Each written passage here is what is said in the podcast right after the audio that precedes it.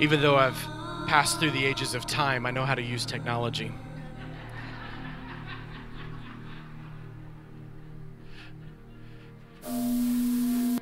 I remember the story. Maybe, maybe you can think back to that Jubilee moment, the kids dancing. I think back on the stories of Jesus. You see, I was part of the Sanhedrin. The Sanhedrin was the, the Jewish rule that governed the Jewish people, they were the judges. I was one of the Pharisees. Jesus did not like the Pharisees. I was one of them. The Pharisees held to the rule of the law that had been passed down from generation to generation through Moses. And they also believed in the oral traditions that had been shared through the ages. The Sadducees, on the other hand, believed that there, it was the written law only. The Pharisees were responsible for interpreting the law to the people and making sure that they held true to the law. If there was a false prophet, it was our responsibility to judge them and condemn them to death. I think back about the memories I have of Jesus. I go back, it really began for me with a man you know as John the Baptist. John the Baptist was outside of Jerusalem at the river called Jordan, and he was teaching a new message. It was a message of repentance and water baptism. He was creating quite the stir. People were coming to him from all over to be baptized in his baptism of repentance. The Pharisees and the Sadducees didn't like what he was teaching. Matter of fact, we went out many times to listen to what he was saying. We went out to hear his message. And his message was one he said, There's one coming after me who's mightier than I, whose sandals I'm not worthy to even touch. One day I was out at the River Jordan and he was preaching his message. And he looked at the Pharisees and he said, You brood of vipers. That got our attention. It sounded like he was turning the people against us. It sounded like he was trying to create an insurrection. He was saying that the Messiah was already here. We had heard prophecies through the ages about the coming Messiah, but now he's saying the Messiah is among us. And he's calling us a brood of vipers. In the middle of his preaching, he stopped and he turned, and there was a man in the crowd, and he pointed at him. And he said, Behold, the Lamb of God that takes away the sin of the world. He will baptize you with the Holy Spirit and with fire. And Jesus of Nazareth walked out of the crowd, walked to Jesus, walked to John, and John baptized him in the water. Some people say that they heard a voice from heaven saying, This is my beloved Son in whom I'm well pleased. Things were only beginning. Jesus' ministry started off in a little town called Cana. There was a wedding, and he turned the water into wine. Word started getting around about Jesus and what he was doing in his ministry. And then there was the moment in the temple where Jesus went in before the people and he grabbed the book, the scroll of Isaiah a sacred text, a text full of messianic prophecies. He grabs the book and he stands up in front of the entire crowd. This Jesus of Nazareth. I mean, after all, what good could come out of Nazareth? There's never been a prophet out of Galilee.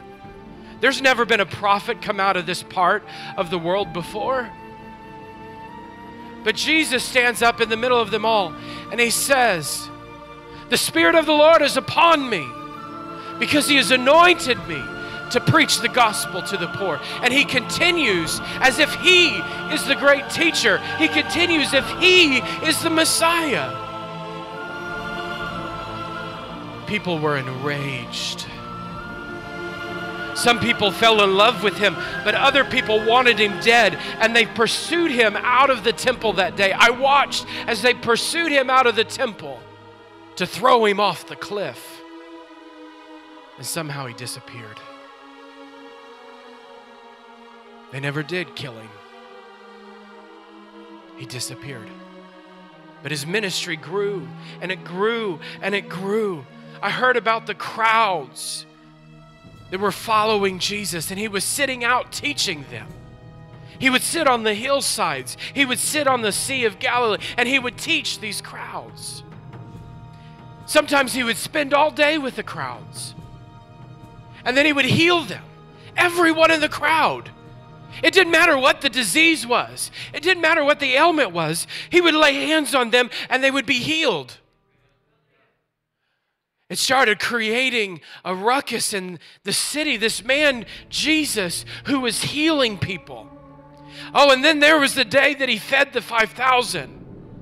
Word really got around that day because not only could he heal people, but he could fill their bellies as well.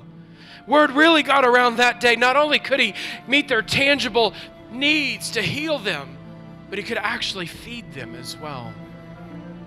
Word was getting around that they were trying to make this Jesus of Nazareth king. That couldn't happen. That couldn't happen. Not according to the Pharisees and the Sadducees. That man, that false prophet, the man full of heresy, could not become king. They had to kill him. And they came up with a plan. You see, they, they issued arrest warrant after arrest warrant, and nobody would turn Jesus in. They tried and they tried. My colleagues tried and tried to get someone to turn Jesus in, and nobody would. Nobody would betray him. They loved him. People were running after him. They were running after him, flocking out Thousands and thousands and thousands of people. You might remember the story of Jairus, one of my colleagues. His daughter was dying. 12 year old girl was dying. And Jairus went after Jesus. There was something to do with some woman who'd been bleeding. And in the middle of that, Jairus presses through the crowd.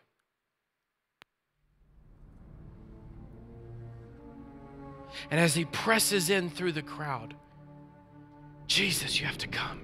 My daughter's dying. He got word that his girl had died. 12 year old girl, dead at home. Jesus looked at him and said, Don't be afraid. Only believe.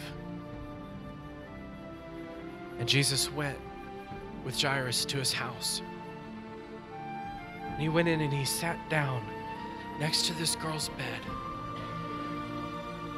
And he said, Little girl, I say arise. And this dead girl wakes up and lives the stories that followed after Jesus were mind blowing stories. They caught my attention. I was trained in the law. I knew the Old Testament. I knew the law of Moses. And I knew the prophecies that had been spoken about the coming Messiah. And I wondered could this be the man? I wondered, could this be the man that we've waited for for so long? He doesn't look like a king. He doesn't even act like one. Could this be him? If he is, we're on the verge of an insurrection. And if we have an insurrection, Rome will be at our doorstep.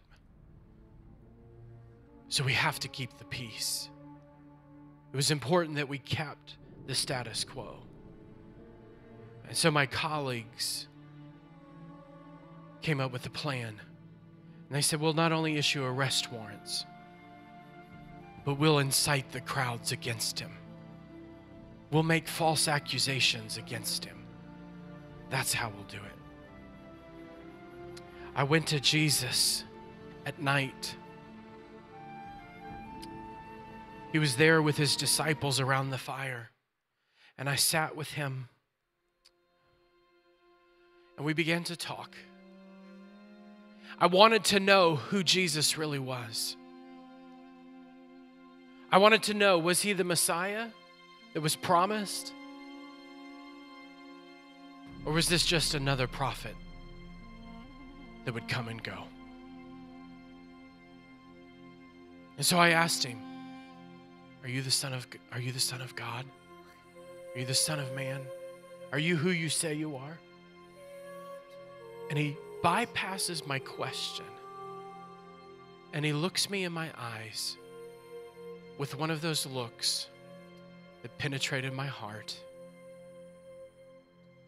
It was in the stillness of that moment he said, Unless a man is born again, he cannot enter the kingdom of heaven.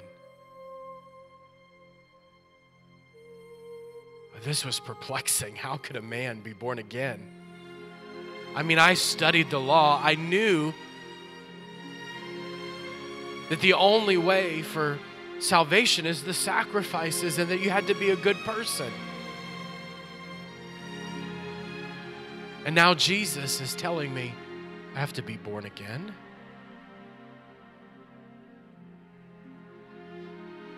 How can I be born again? How can I enter into my mother's womb again?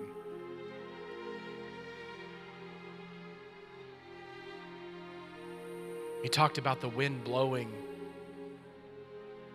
where it will. He told me these stories. It spoke to my heart. And it captured my attention. And from that moment, something changed on the inside of me. I was still a Pharisee, but something was different in me.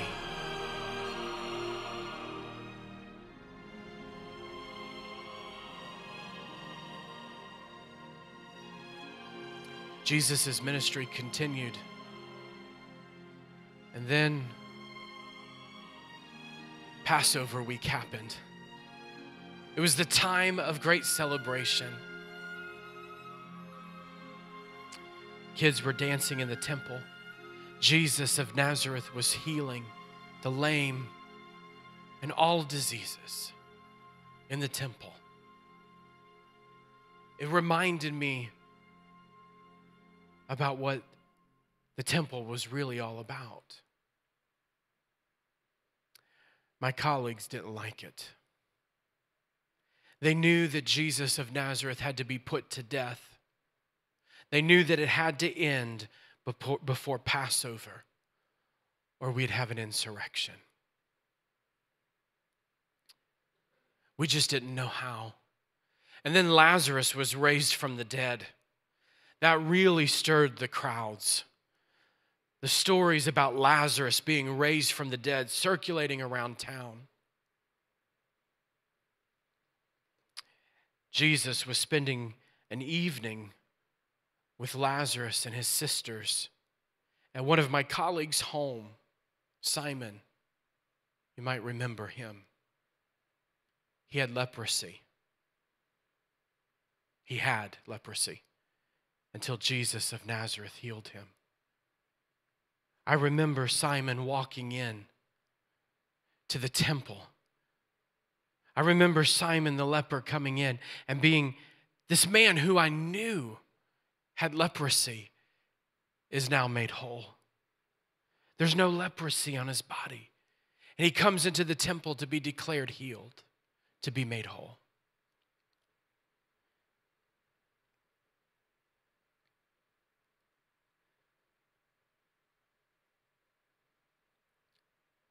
Jesus is hanging out at Simon's house.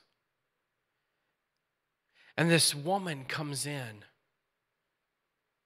And so the story goes that this woman poured out perfume all over Jesus' head, all over, it ran down his garments. And one of Jesus' followers in that moment decided to take us up on our offer to be, betray Jesus.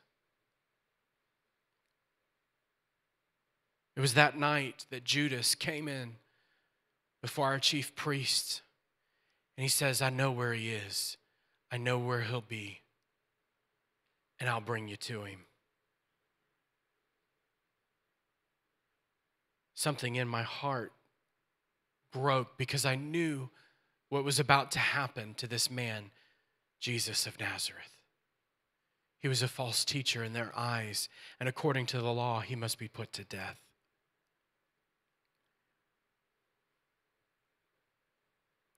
On the night of the Passover feast,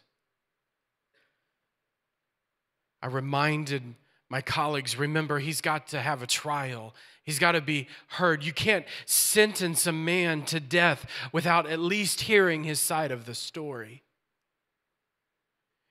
And just as promised, Judas came in. The chief priest threw him his 30 pieces of silver. They assigned a squadron of troops to go with Judas. These soldiers and officers meant business. They weren't the kind of people you'd want to mess with. They were the soldiers and officers of our court and they were going to arrest him. And they were going to go and bring him before the Romans to have him killed.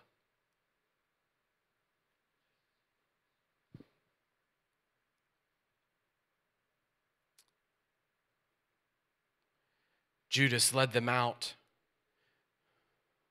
into the garden. And there they met Jesus. There they met Jesus out in the middle of the garden.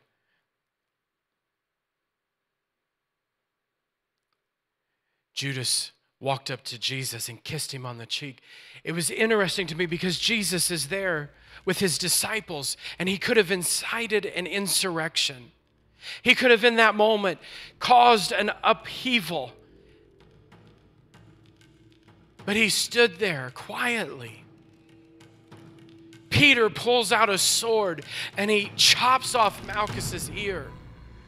Jesus could have stirred his disciples but he didn't. He picks up the ear off the ground and puts it on Malchus's head and heals him.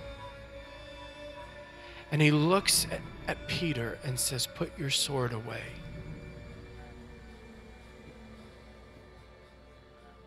Was he ignorant of what was going to happen?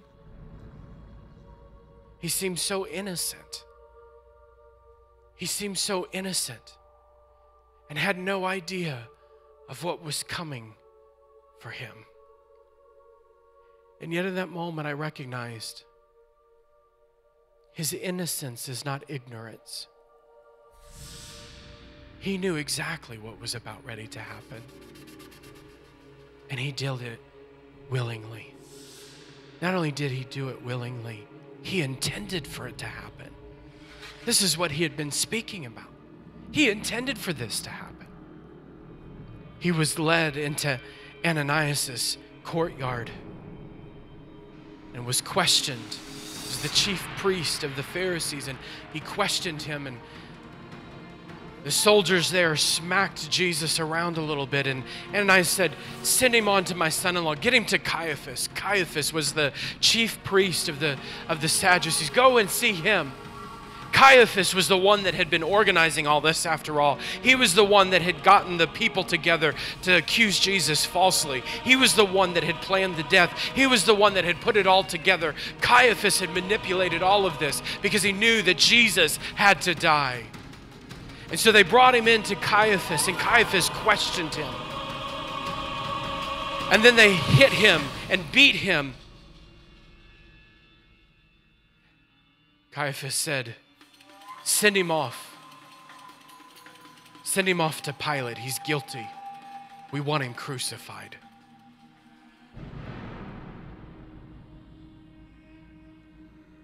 From Caiaphas's house, he was led before Pilate.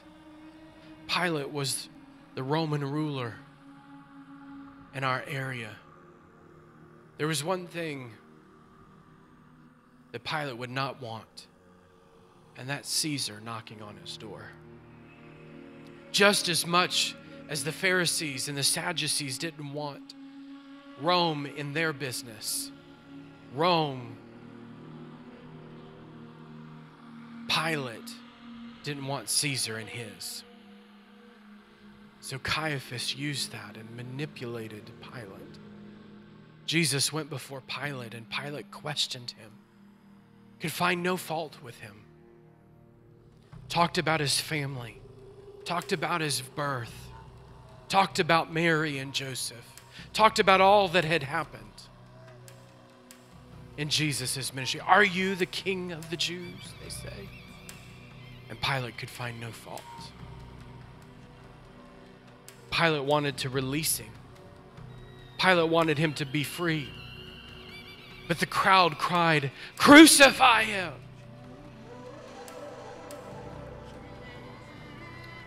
Pilate had his death squad come and get Jesus and lead him out for the scourging. 39 times his body was beaten. 40 lashes was known as death, it was a death sentence. 39 times the bones and the fragments on the whip dug into his skin, ripped out his flesh, ripped apart his muscles, deeper and deeper, 39 times, ripping his body apart.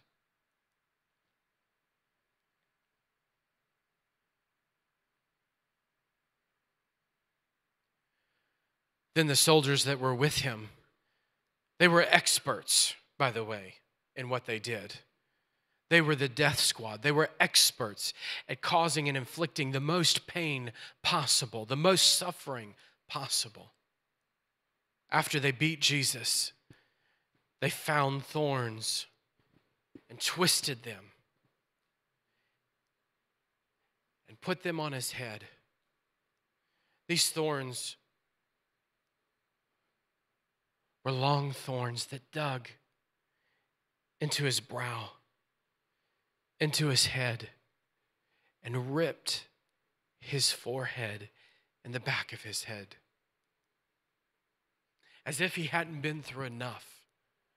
They then took a purple robe and threw it around him and mocked him and acted like they were bowing down to him, calling him the king of the Jews one of the soldiers came over and ripped the robe off of him. The open flesh,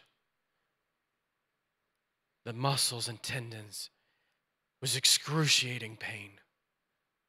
Jesus writhing in pain.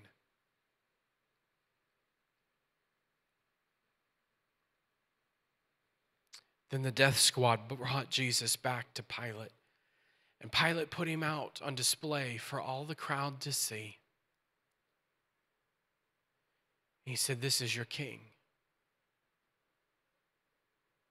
Thinking that the crowd might change their mind, thinking that the crowd has figured out that this is enough, that we don't need to torture him any longer. He was hoping that they would allow him to release Jesus. But all the more they began to cry out, Crucify him, crucify him. Crucify him. No one in the crowd that day would testify against Jesus. They, even their false accusers, refused to testify against Jesus. There was one man who the only thing he said was, I heard him say he would destroy the temple in three days and rebuild it. That's the only thing they heard. That was the only evidence against him. And he looked like this. Pilate tried again. It's customary that he would release a prisoner, thinking that they would make an exchange. I give you Barabbas, I give you Jesus. And the crowd cried out, Give us Barabbas, a known killer. Some of those in the crowds, family members, had been murdered by this man, and they were calling out for his release and they sentenced an innocent man to death Jesus of Nazareth.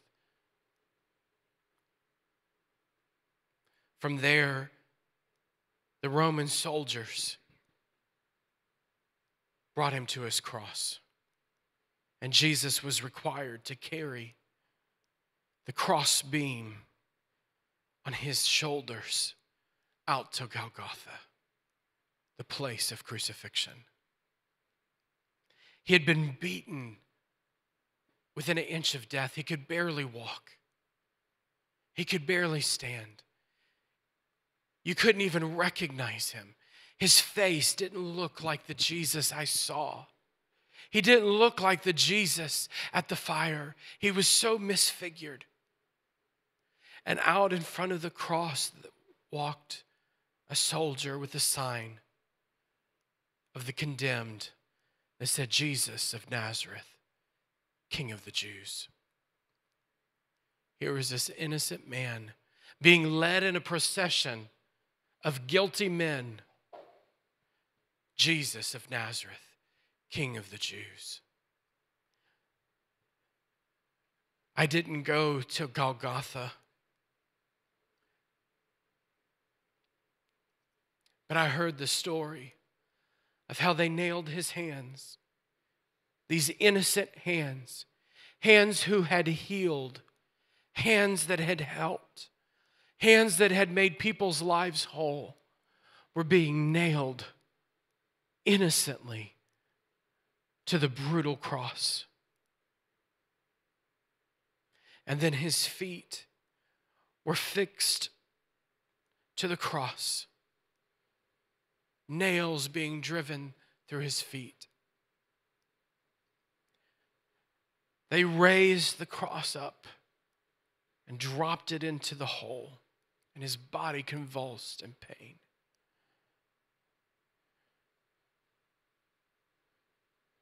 My Jesus was hanging on that cross. I was at the temple and there was a great earthquake, an earthquake like we had never experienced before. It was shaking the whole temple, and the veil in the temple torn from top to bottom. Some said that men and women that had been dead were now living again and walking the streets of Jerusalem. The whole earth went dark. The sun wasn't shining. There was a sense of eeriness and torment in the air. It was almost as if the devil was rejoicing over a victory that he thought he had won.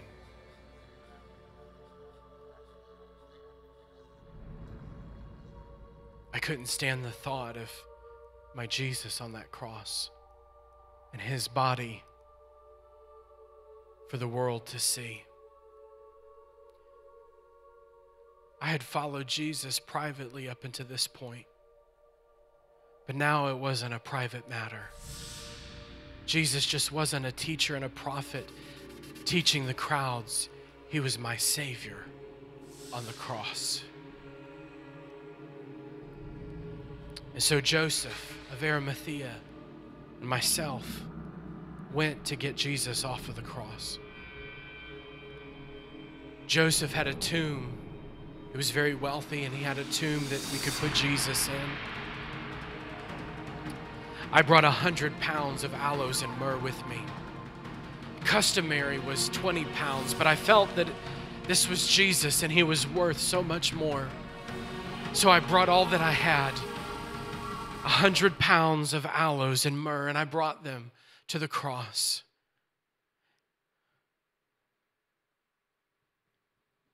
And Joseph and I began to pull his body off the cross, nail after nail.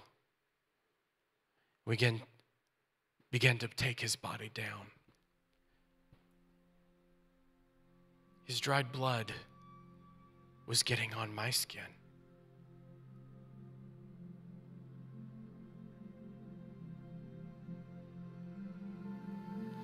His body, his lifeless body, was in my hands. The one I believe now to be the Messiah, the one who created and formed the worlds, was lifeless in my hands.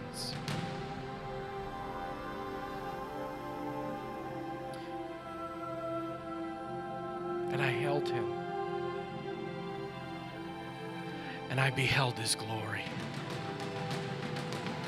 I beheld the glory from heaven. I beheld the glory from heaven. I touched him with my hands. The one that had come down from heaven. I was touching him and holding him. His lifeless body. Saw it for myself.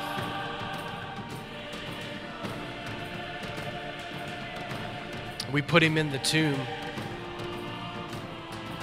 It was quite the procession to get him there. It took us a lot of work. You can imagine carrying a dead man's body. We got him in the tomb. We wrapped him in his shroud and we covered his body. Y'all can stop that music. it keep, it's distracting.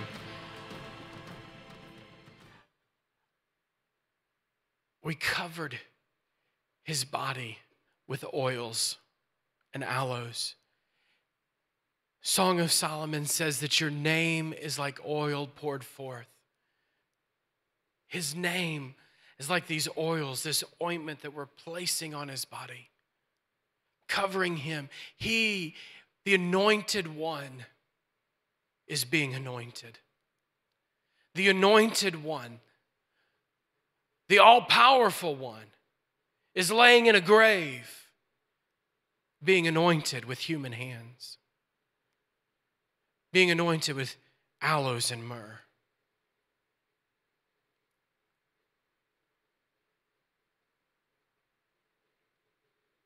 We shut the tomb. The Romans stood guard,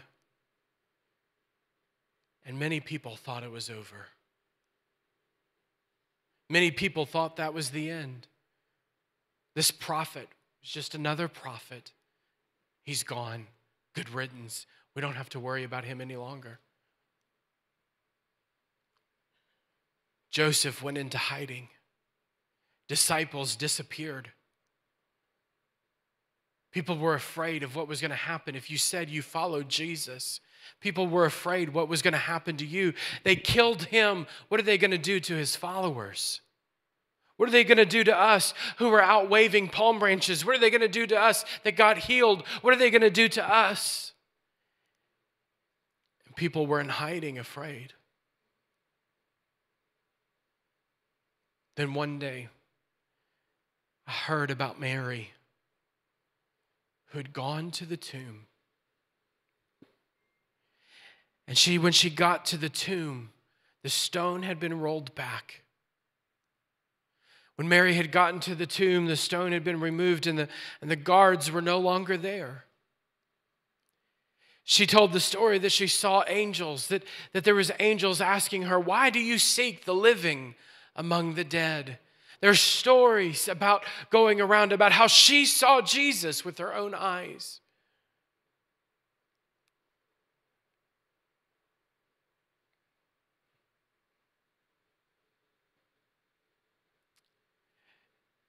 Then we heard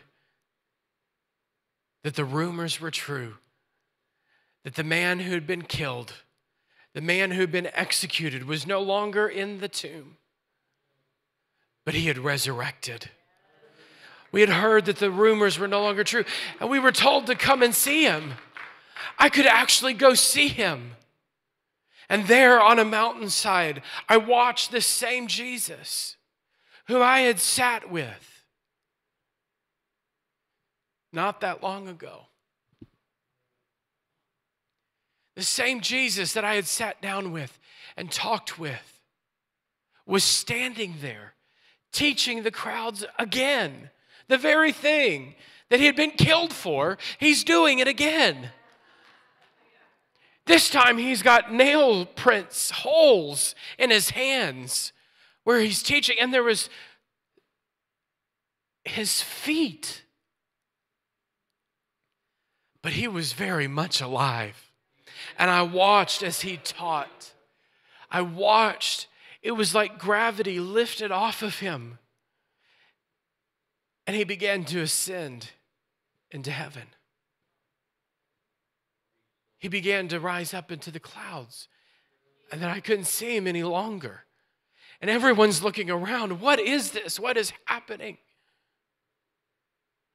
And an angel appeared said this same Jesus that's ascended into heaven, he's coming back. He's coming back.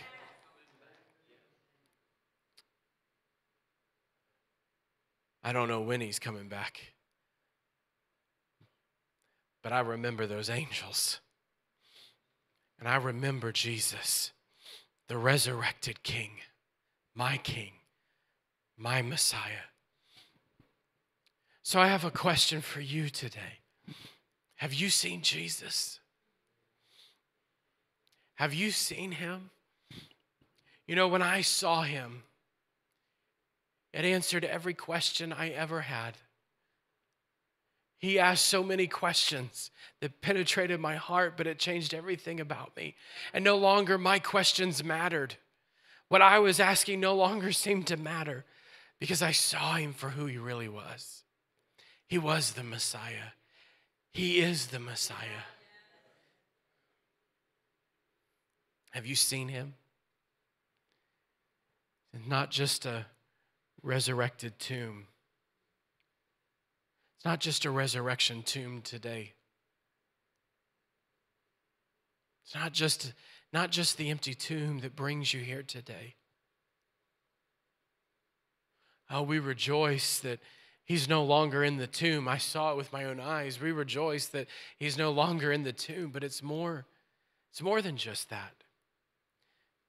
You want to know what it is? He said, "No man can enter the kingdom of heaven unless he's born again." That's why we're here today. That's why you're here today is that the wind of the Holy Spirit has blown in your life and has brought you to this place today. Just like the wind blows and the trees move and the leaves blow, the Holy Spirit has brought you to this place today. Because He says to you and He says to me that you've got to be born again. So today, you've got to be born again. How is it between you and Jesus today? How is it in your life with Him? Do you have peace with God today? Do you have peace with the Lord today? Is there assurance in your heart today that you know Him? That when He comes back, that He'll look at you and say that you're his son, that you are his daughter. Thank you, Jesus. Why don't you stand with me this morning? Thank you, Lord. Thank you, Lord. Thank you, Jesus. Thank you, Jesus. Thank you, Jesus. Lord, I thank you that you love us, that you've called us, you've chosen us, you've placed your hand upon us. Lord, that you're changing me.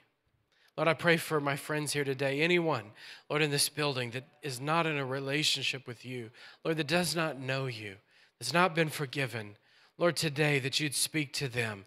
Lord, that their hearts would be made aware and alive today of your reality. Thank you, Jesus. Thank you, Lord. Father, we thank you for the resurrection. We rejoice today that our lives, we can live a resurrected life. Just as Christ was raised from the dead, we can live a resurrected life. Thank you, Jesus. With every head bowed and eye closed, how is it between you and the Lord today? Do you know Jesus? Do you know Him? Do you love Him? Has He forgiven you of your sins? Have you said, Jesus, I need you? You might be here today and say, Pastor, I've prayed a prayer once before, but I don't know where I stand with the Lord today. You might be joining us online saying, You know, I've prayed a prayer, but I, I don't know where I stand with God today. You might be here in the building and uncertain. You can know that you know before you leave today. Jesus said, I am the way, the truth, and the life. No one comes to the Father, no one, no one comes to heaven except through me. How is it today with your soul? Before you leave, you can say, Jesus, I need you. Before you leave this place today, you can say, Jesus, forgive me. Jesus, I need you to be my Lord, to be my Savior.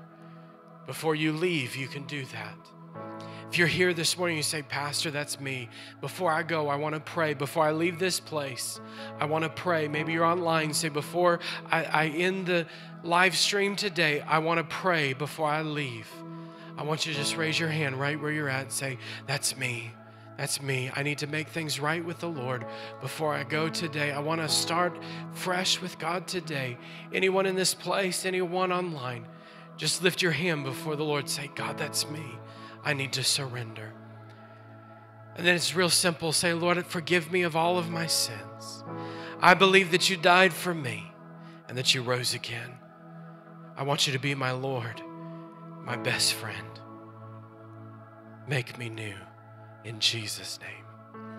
Amen. If you prayed that prayer today online or here in the building, if you're saying, Lord, I'm going to follow you, very first thing you need to do, you need to get water baptized. You need to make a public declaration I'm following Christ. Make that public statement I'm following Christ. Get water baptized. Tell somebody. Say I'm following before when you before you walk out the doors, tell somebody today I made a decision to follow Christ and then get water baptized. And then you need to get plugged into church.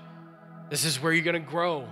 You can't you can't expect a, a tree to grow without being rooted. So you've got to get rooted, you got to get planted in a church that you can grow in. And watch what God will do in your life. Thank you, Jesus. Why don't you just take hands with somebody next to you this morning? Let's pray together before we leave. It's been a great day in the house of the Lord. Thank you, Jesus. Father, we worship you. Hallelujah, hallelujah, hallelujah. Thank you, Lord Jesus. Thank you, Lord Jesus. Thank you, Lord. Thank you, Jesus. Father, we magnify you. We worship you. We thank you for your goodness, your majesty, King of kings and Lord of lords, the resurrected one, the resurrected one. Thank you, Jesus. Thank you, Jesus. Lord, we magnify you. Hallelujah. Hallelujah. Lord, bless your people today. Lord, as they celebrate Easter with their families. Lord, as they celebrate the resurrection with their families. Lord, I pray for your blessing on every home. Lord, that your peace would be upon every every home. Let your goodness abound. Let your joy abound in every home today. Lord, I pray that lost family members would come to know you. Lord, even today, Lord, at, at lunchtime, Lord, at dinner time. Lord, lost family members. There'd be decisions for Christ, Lord, as people go on about their ways. Thank you, Jesus, for your goodness. Hallelujah.